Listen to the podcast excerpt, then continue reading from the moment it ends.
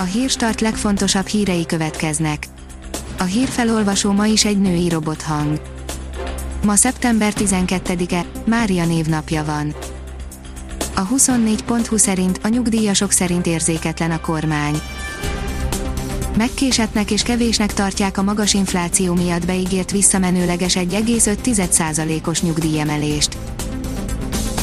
Nem visel maszkot, mostantól fog, írja az Index. Folyamatábrán mutatjuk be, hogy az új szabályok alapján mi történik velünk, ha felmerül a fertőzés gyanúja, bonyolult, de azért végigvezetjük. Az ATV írja, titokzatos üzenet Orbán Viktor maszkján.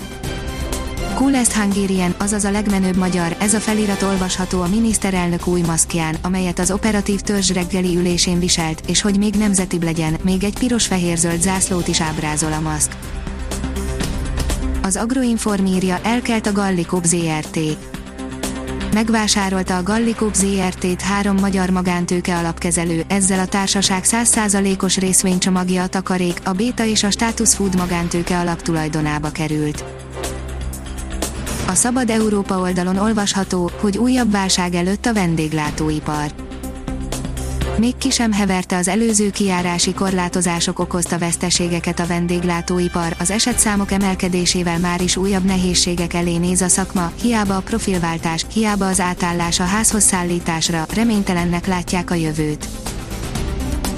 A magyar mezőgazdaság írja, ebből a traktorból a munka befejeztével sem szívesen szállnánk ki újra szíre lépnek a gépek, szól a 33. bábolnai gazdanapok szlogenje, utalva a kiállításon, hadrendbe állított legkülönfélébb mezőgépekre, ahogy az lenni szokott, az idei rendezvényen is számos új típus mutatkozott be, köztük olyanok is, melyek kivételes komfortérzetet kínálnak a leendő tulajdonosoknak.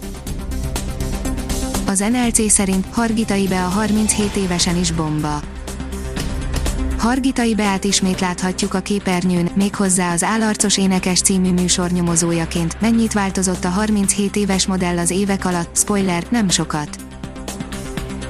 Az Infosztárt írja, koronavírus, dörgedelmes üzenet a magyar lakosságnak.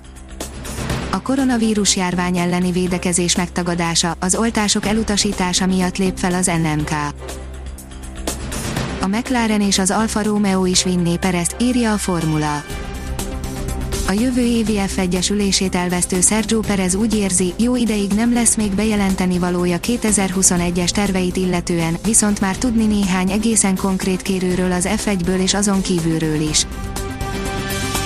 A 24.20 szerint kivégezték a világbajnok birkózót hazájában. Hiába kérte több politikai és sportvezető is az államot, hogy kíméljék meg az életét a kiderül szerint a nyár és az ősz is a vendégünk lesz a jövő héten. Egészen a jövő hét közepéig melegszik az idő, 32 fokot is mérhetünk a legmelegebb órákban, ezt követően hideg légtömegek érkezése valószínű, a lehűlés mértéke még bizonytalan. Ha még több hírt szeretne hallani, kérjük, hogy látogassa meg a podcast.hírstart.hu oldalunkat, vagy keressen minket a Spotify csatornánkon.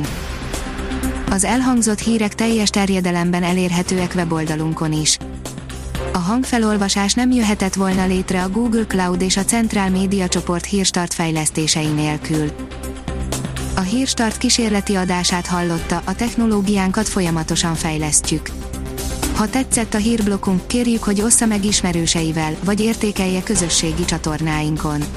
Visszajelzése fontos számunkra. Köszönjük, hogy minket hallgatott!